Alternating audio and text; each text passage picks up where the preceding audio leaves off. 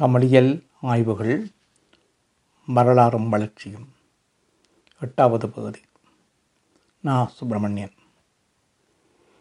1920கள் முதல் 1950-60 வரையான காலப்பகுதியில் தமிழ் இலக்கிய இலக்கணக் கல்வியின் இயங்கு நிலைகள் பற்றி நோக்கி வருகிறோம்.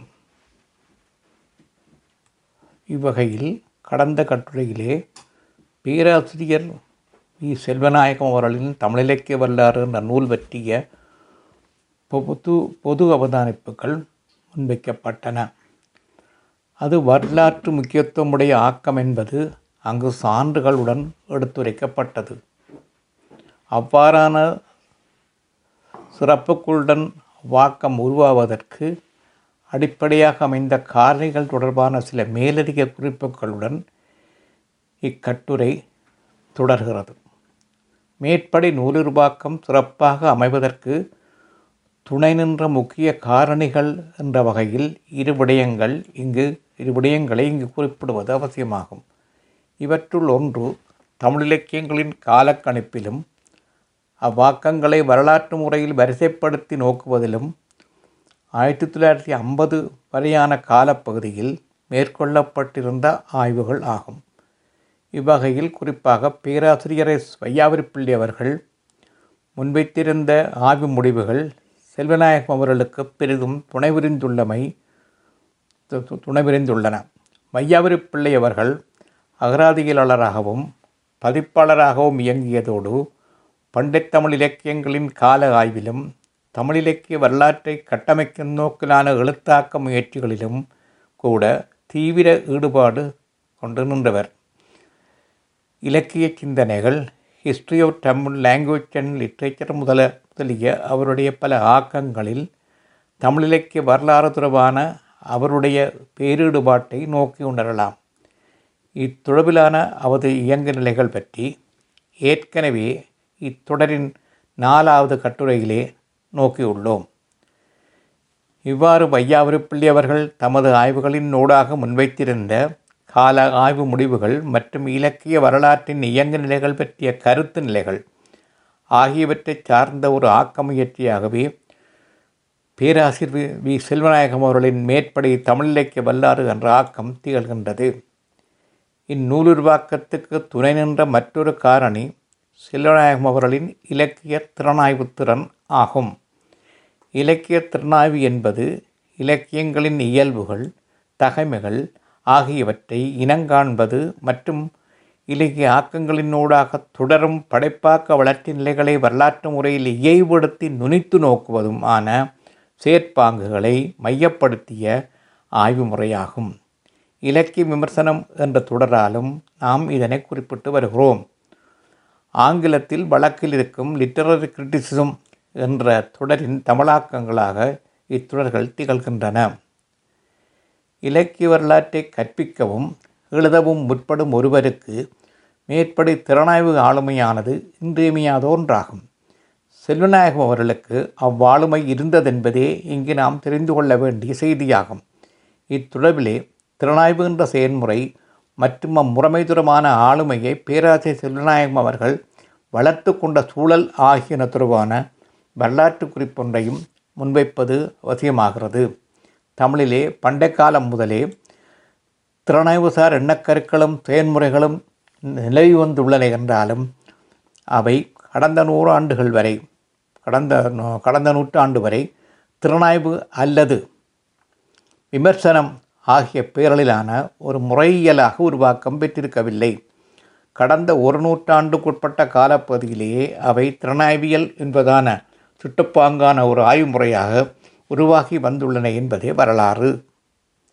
தமிழகத்து வரலான திருமணம் செல்வக்கேசவராய முதலியார் மற்றும் பரகநேரி வேங்கட சுப்பணி ஐயர், வாபேஸ் ஐயர் ஆகியோருடைய எழுத்துக்களிலிருந்து இவ்வாறான ஆய்வு முறைமை தமிழ்ச்சூழலில் அறிமுகமாகத் தொடங்கியது.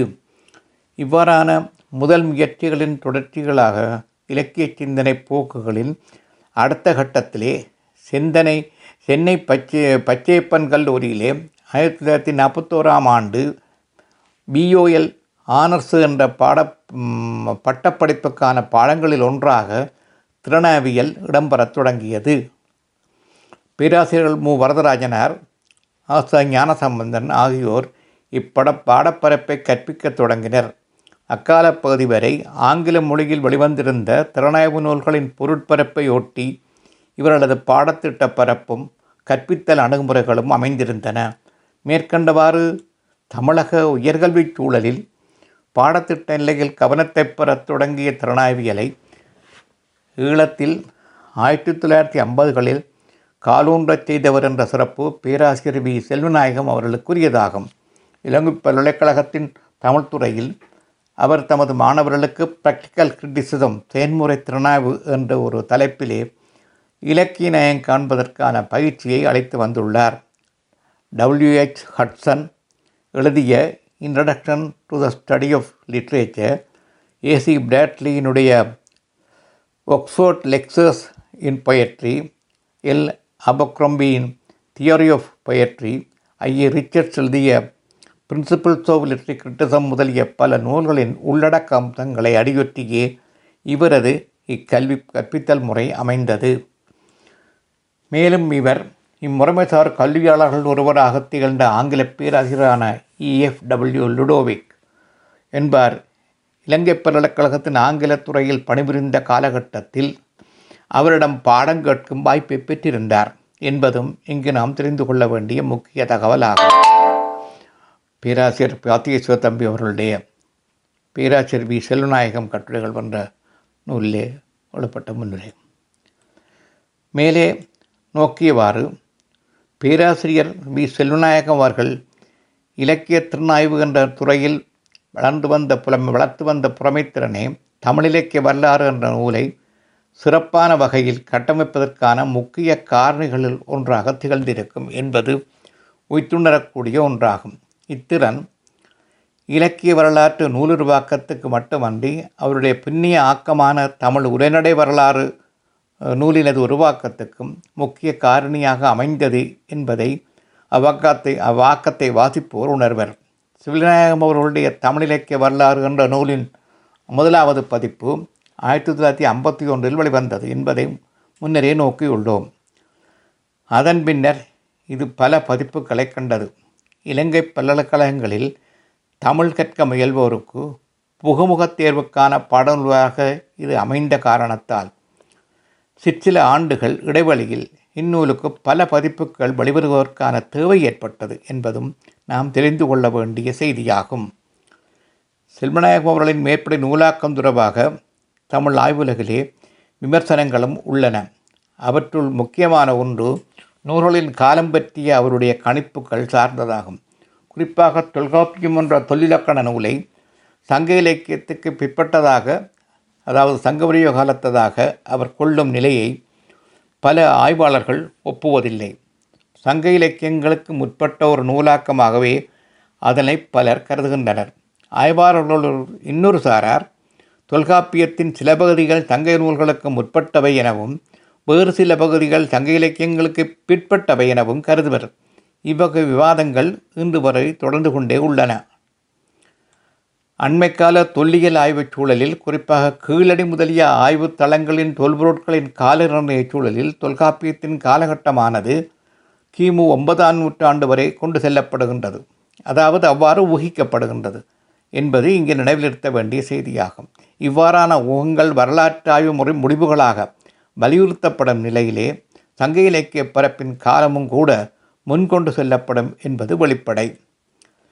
இவ்வாறான ஆய்வு நிலைகள் சார் கருத்தாக்கங்கள் உருப்பெற்றிராத ஒரு காலகட்டத்திலேயே, அதாவது 70 ஆண்டுகளுக்கு முற்பட்ட காலப்பகுதியிலேயே வி செல்வநாயகம் அவர்களின் தமிழ் இலக்கிய வரலாறு என்ற நூல் உருவாக்கம் பெற்றது என்பதையும் இங்கு நாம் கவனத்தில் இருத்திக் கொள்வது அவசியமாகும். மேலும் பேராசிரியர் செல்வநாயகம் அவர்கள் மேற்குறித்தவாறான பலருடைய விமர்சனங்களை கருத்தில் கொண்டு தனது அந்நூலின் பிந்திய பதிப்புகளில் இயன்றவரை குறிப்பிடத்தக்க சில மாற்றங்களை மேற்கொண்டுள்ளார் என்பதும் கூட இங்கு நமது கருத்துக்குரிய தகவல் ஆகும். அடுத்து பேராசிரியர் வீரப்பள்ளி அவர்களின் தமிழிலக்கியத்தில் காலமும் கருத்தும் என்ற நூலாக்கம் பற்றி நோக்கலாம். இந்நூலாக இலக்கிய வரலாறு என்ற நோக்கில் எழுதப்பட்டதென்று என்பதை இங்கு முதலில் குறிப்பிடுவது அவசியமாகிறது.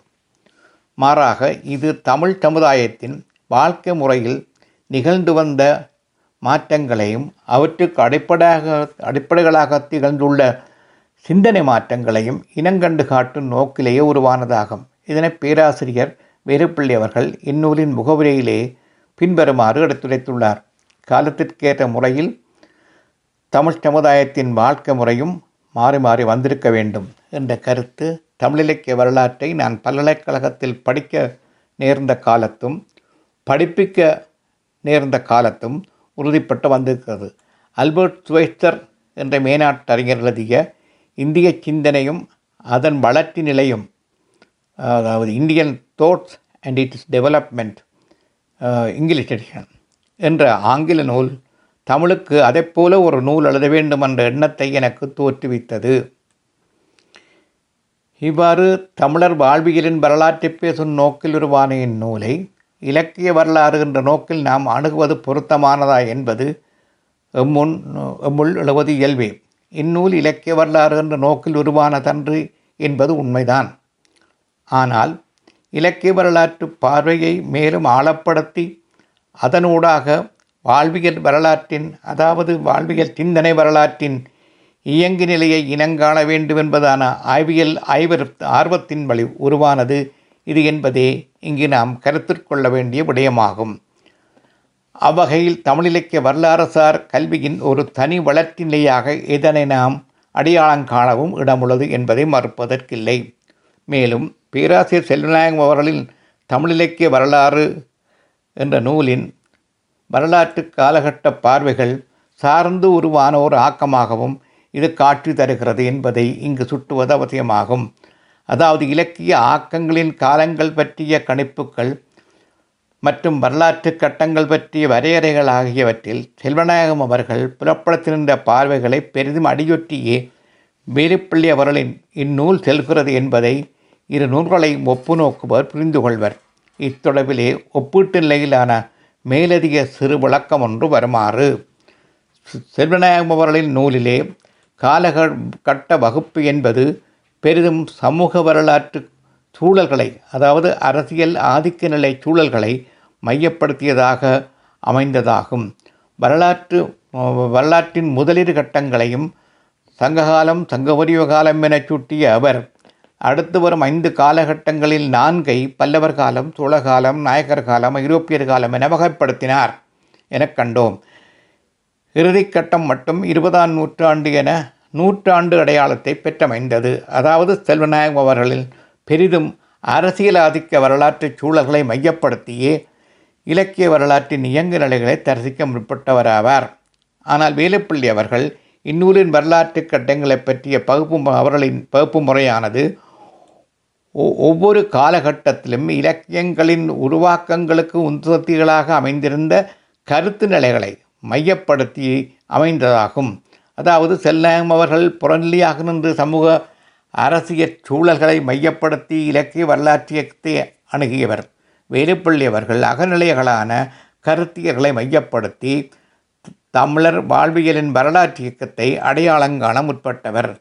இவரது இந்நூல் இயக்க நெறிக்காலம், அறநெறிக்காலம், சமய நெறிக்காலம், தத்துவ நெறிக்காலம், அறிவியல் நெறிக்காலம் என 5 இயல்களை கொண்டமைந்ததாகும். செல்வநாயகம் அவர்கள் சங்ககாலம் சங்கமுறைய காலம் என்பனவாக சூட்டிய காலப்பகுதிகளை அடையாளங்காட்டும் வகையிலேயே வேலுப்பிள்ளி அவர்கள் இயக்க நெறிக்காலம், அறநெறிக்காலம் ஆகிய தலைப்புகளிலான முதலதியர்களையும் அமைத்து கொண்டுள்ளார். சங்ககால இலக்கியங்கள் புலப்படுத்தியிருக்கும் வாழ்வியலானது அக்கால இயற்கை சூழல்கள் மற்றும் அபிசார உலகியல் ஈடுபாடுகள் ஆகியவற்றை மையப்படுத்தி அமைந்தவையாகும். அவ்வகையில் அக்கால இலக்கியங்கள் அவ்வாழ்வியலின் இயல்பான உணர்வுகளின் வெளிப்பாடுகளாகவே உருவான என்பதும் வெளிப்படை. இதனை உணர்த்தும் வகையிலேயே அக்கால பகுதியை இயக்குனர் இக்காலம் என அவர் அடையாளப்படுத்தியுள்ளார். செல்வநாயகம் அவர்களாலே சங்ககால காலம் என சுட்டப்பட்ட பகுதியின் இலக்கிய ஆக்கங்கள் சுட்டும் வாழ்வியலானது அறம் மற்றும் ஒழுக்கம் ஆகியவற்றுடன் கூடிய கட்டுப்பாடான சமூக வாழ்வை அபாவி நிற்பதாகும். அதாவது சமூகத்தின் பல்வகை பிரச்சனைகளுக்குமான தீர்வுகளை நாடி நின்ற ஒரு சமுதாய சூழலையே திருக்குறள், நாலடியார், சிலப்பதிகாரம், மணிமேகலை முதலான அக்கால முக்கிய ஆக்கங்கள் உணர்த்தி நிற்கின்றன. குறிப்பாக சமணம், பௌத்தம் மற்றும் வைதிக சிந்தனைகள் ஆகியனசார் அறவியல் சிந்தனைகளை மையப்படுத்தியே அக்கால வாழ்வியல் வழிநடத்தப்பட்டது. இவ்வம்சங்களை கருத்திற்கொண்டே அக்காலகட்டத்துக்கு வீரப்பள்ளி அவர்கள் அறநெறி காலம் என்ற பெயரை சூட்டியுள்ளார். செல்வநாயகம் அவர்களால் பல்லவர் காலம் எனப்பட்ட காலப்பகுதியும் சோழர் காலம் எனப்பட்ட காலப்பகுதியின் பெரும்பாலான பகுதிகளும் வேலுப்பிள்ளை அவர்களால் சமயநெறி காலம் என அடையாளப்படுத்தப்பட்டுள்ளன. பல்லவராட்சி காலத்தில் சைவம் வைணவம் ஆகிய சமயங்கள் சார்ந்துருவான பக்தி இயக்கங்களின் தளத்தில் முகிழ்த்த பக்தி பாடல்கள், அதாவது தேவாரம், திருவாசகம், திவ்ய பிரபந்தம் ஆகிய வகையிலான இலக்கிய ஆக்கங்கள் அக்கால தமிழகத்தவர்களில் பெரும்பாலானோரின் வாழ்வியலில் இறையுணர்வு என்ற அம்சத்தை அழுத்தமாக பதிவு செய்தன. இவ்வாறு பதிவான இறையுணர்வானது தமிழர் வாழ்வின் பல்வேறு துறைகளில், குறிப்பாக அரசியல், இலக்கியம், கல்வி, கலைகள் முதலியவற்றின் தன்னை முன்னிறுத்தி நின்ற ஒரு முக்கிய வரலாற்று கட்டமாகவே சோழப்பெருமன்னர் காலம் கணிக்கப்படுகிறது. மேற்சுட்டிய சைவம் வைஷ்ணவம் ஆகிய சமயங்கள் சார்ந்த பேரிலக்கியங்களான பெரிய புராணம், கம்பராமாயணம் ஆகியன சோழ காலத்திலேயே எழுந்தன என்பதை இங்கு நாம் நினைவிற்கொள்ளலாம்.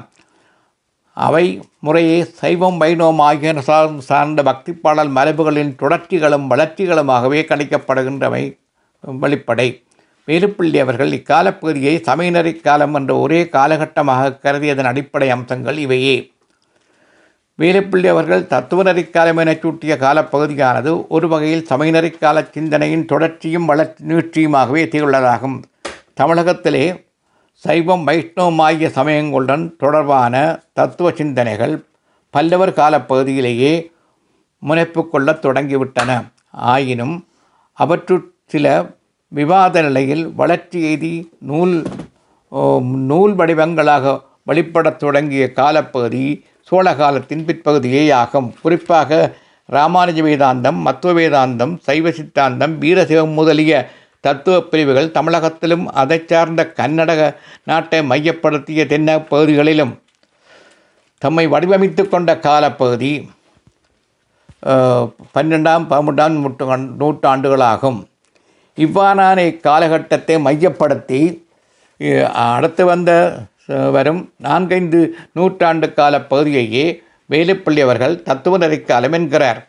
அவ்வகையில் இக்கால பகுதியானது நாயக்கர் காலத்தை உள்ளடக்கி ஐரோப்பியர் காலத்தின் முற்பகுதி வரை தொடர்வதாகும். குறிப்பாக சைவ சித்தாந்த நூல்கள், தாய்மானவர் பாடல்கள், சித்தர் பாடல்கள் ஆகியன எழுந்த காலப்பகுதி வரையான வரலாற்று போக்கை உள்ளடக்கிய காலகட்டமாகவே இக்காலப்பகுதி அமைவது தெரிகின்றது. பேராசிரியர் வேலுப்பிள்ளை அவர்களால் அறிவியல் நெறிக்காலம் எனப்பட்ட காலப்பகுதியானது பொதுவாக 18ஆம் நூற்றாண்டு முதல் 20ஆம் நூற்றாண்டின் 30 வரையான காலப்பகுதியாகும். ஐரோப்பிய செல்வாக்கு தமிழகத்தில் மேலோங்கி நின்ற காலப்பகுதி இது என்பதை அறிவோம். 15ஆம் நூற்றாண்டளவில் ஐரோப்பாவில் நிகழ்ந்த மறுமலர்ச்சி சிந்தனைகளின் தொடர்ச்சிகளாகவும் விளைபொருட்களாகவும் உருவான சமூக சிந்தனைகள் மற்றும் வாழ்வியல் நோக்குகள் ஆகியன தமிழக சூழலில் அறிமுகமான காலப்பகுதியே இது. இப்புதுவரவுகள் தமிழகத்தின் பாரம்பரியமான வாழ்வியல் நோக்குகளில் எத்தகைய மாற்றங்களை விளைவித்தன என்பதை வியலில் அவரடையாளங்காட்டியுள்ளார்.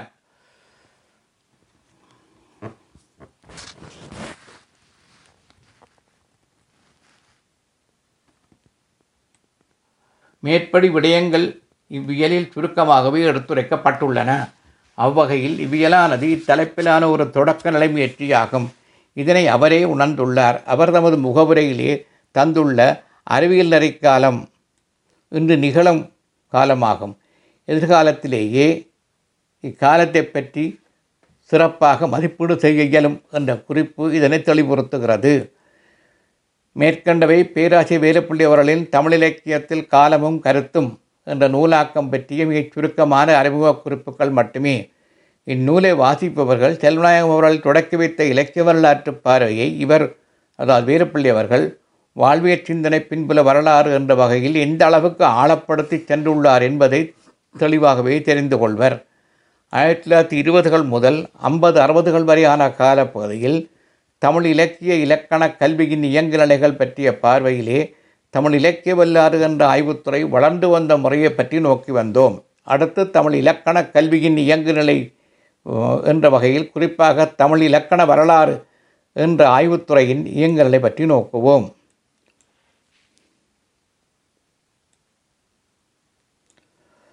மேற்படி காலப்பகுதியில் தமிழ் இலக்கணக் கல்வியில் ஒரு துறையாக வளர்ந்த இலக்கண வரலாறு என்ற பாடத்துறையானது பொதுவாக இருவகைகளில் மேற்கொள்ளப்பட்டு வருவதாகும்.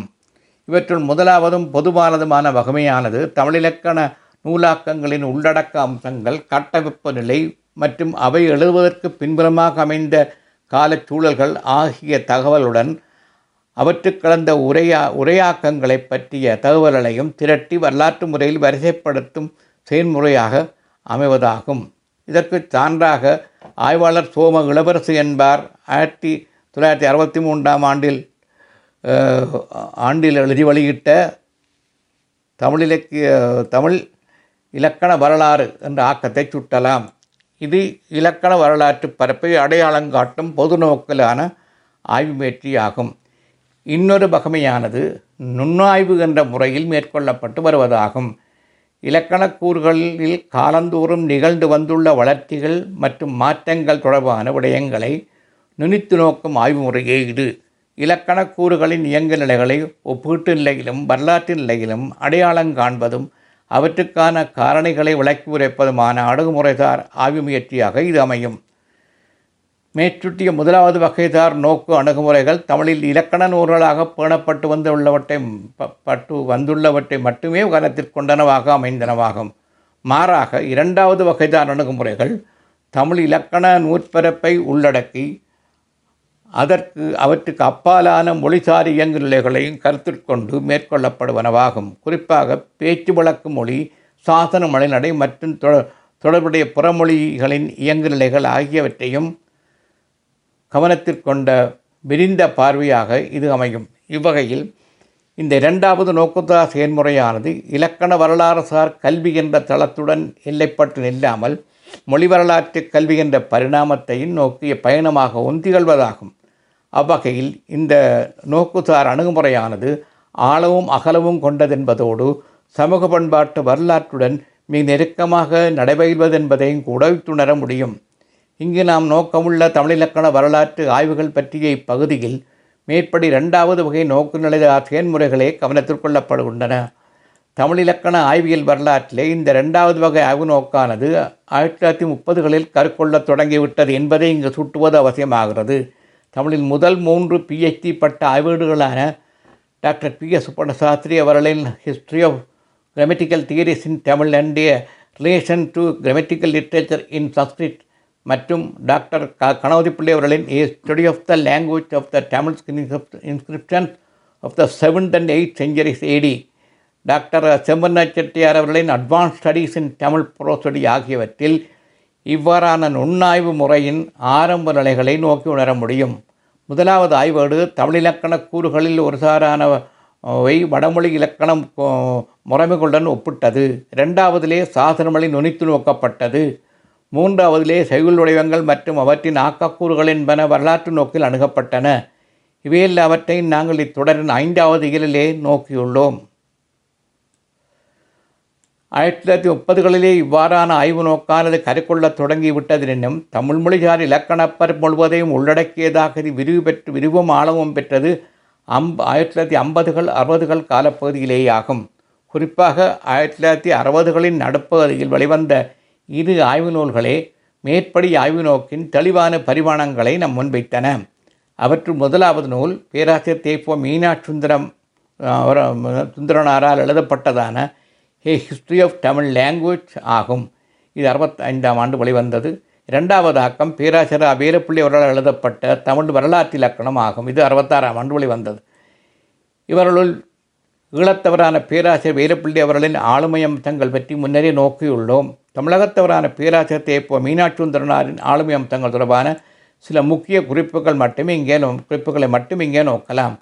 தேப்புவமை அவர்கள் தமிழ் இலக்கிய இலக்கணப் பரப்பிலும் தமிழரின் சமூக பண்பாட்டு வரலாற்றிலும் ஆழமாக கவனம் செலுத்துகின்ற மிகச்சிறந்த கல்வியாளர் ஆவார்.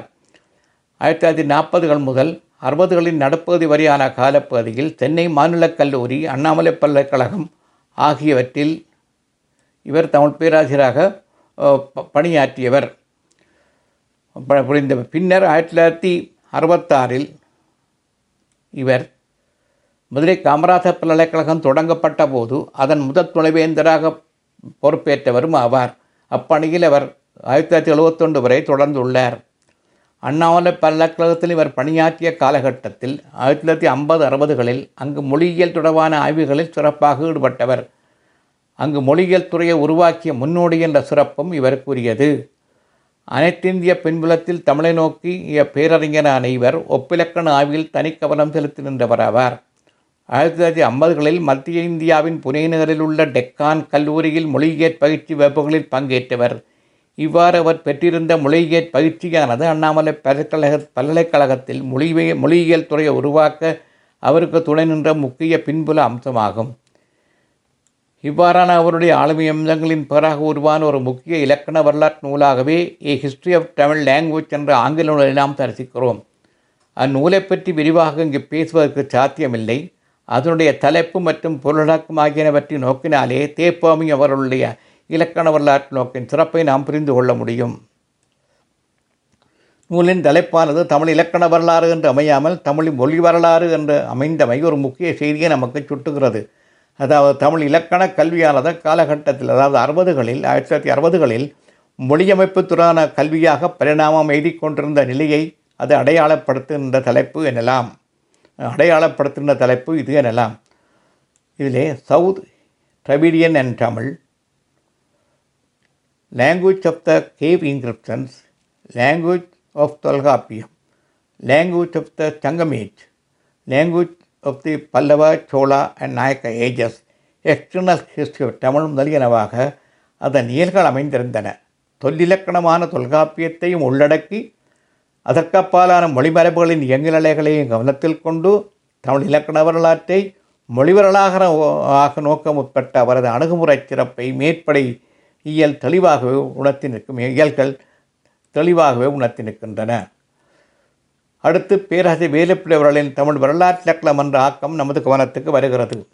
இந்நூலின் தமிழ் மொழி, பிறமொழி, எழுத்தியல், சொல்லியல், பேரியல், வினையியல், இடையியல், தொடரியல் முதலிய தலைப்புகளில் அமைந்த பொருளடக்க வரிசையை மேலோட்டமாக நோக்கும் ஒருவருக்கு இது 1950-60 காலகட்ட இலக்கண பாடநூல் வகைசார் ஆக்கங்களில் ஒன்று என்ற எண்ணமே ஏற்படும்.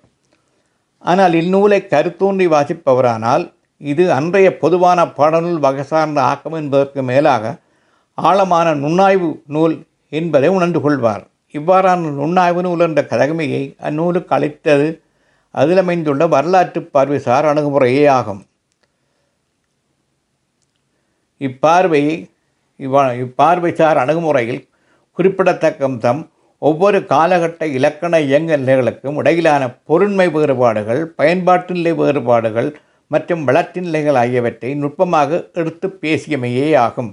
குறிப்பாக ஒவ்வொரு இலக்கண அம்சத்தை பற்றியும் தொல்காப்பியர் கருதியவை யாவை என்பது பற்றியும் அத்துறவில் நன்னூலார் முதலிய பிற்கால இலக்கணகாரர் கொண்டிருந்த கருத்துக்கள் யாவை என்பது பற்றியும் இவற்றுக்கிடையிலான வேறுபாடுகள் பற்றியும் பேராசிரியர் வீரப்பள்ளி அவர்கள் நுனித்து நோக்கி எடுத்துரைத்துள்ளார்கள். இவ்வேறுபாடுகளுக்கான மொழிநிலை மற்றும் சமூகநிலைசார் காரணிகளையும் அவர் எடுத்து காட்ட முற்பட்டுள்ளார். இவ்வாறான அணுகுமுறை அம்சமே இந்நூலுக்கு தனி அடையாளம் ஒன்றை தருவதாக அமைந்தது என்பது எனது கணிப்பாகும். இவ்வாறான வரலாற்று அணுகுமுறையின் மற்றொரு சிறப்பம்சம் இலக்கணக்கூறுகளுக்கான எடுத்துக்காட்டுகளை முன்வைக்கும் சந்தர்ப்பங்களில் சாதன மொழிசார் சான்றுகளையும் பயன்படுத்தி உள்ளமையாகும். இலக்கண நூல் எழுதுவோர் இலக்கணக்கூறுகளுக்கான உதாரணங்களை முன்வைக்கும் போது பொதுவாக பண்டைய இலக்கியங்களில் இடம்பெற்ற சொற்கள், தொடர்கள் மற்றும் இலக்கண உரைகாரர் கையாண்ட சான்றுகள் ஆகியவற்றையே பதிவு செய்வது வழமை. ஆனால் வேலுப்பிள்ளை அவர்கள் தமது மேற்படை நூலில் முற்கூறியவற்றை சான்றுகளுடன் சாசன மொழி சொற்கள் மற்றும் தொடர்கள் ஆகியவற்றையும் உதாரணம் காட்டியுள்ளார்.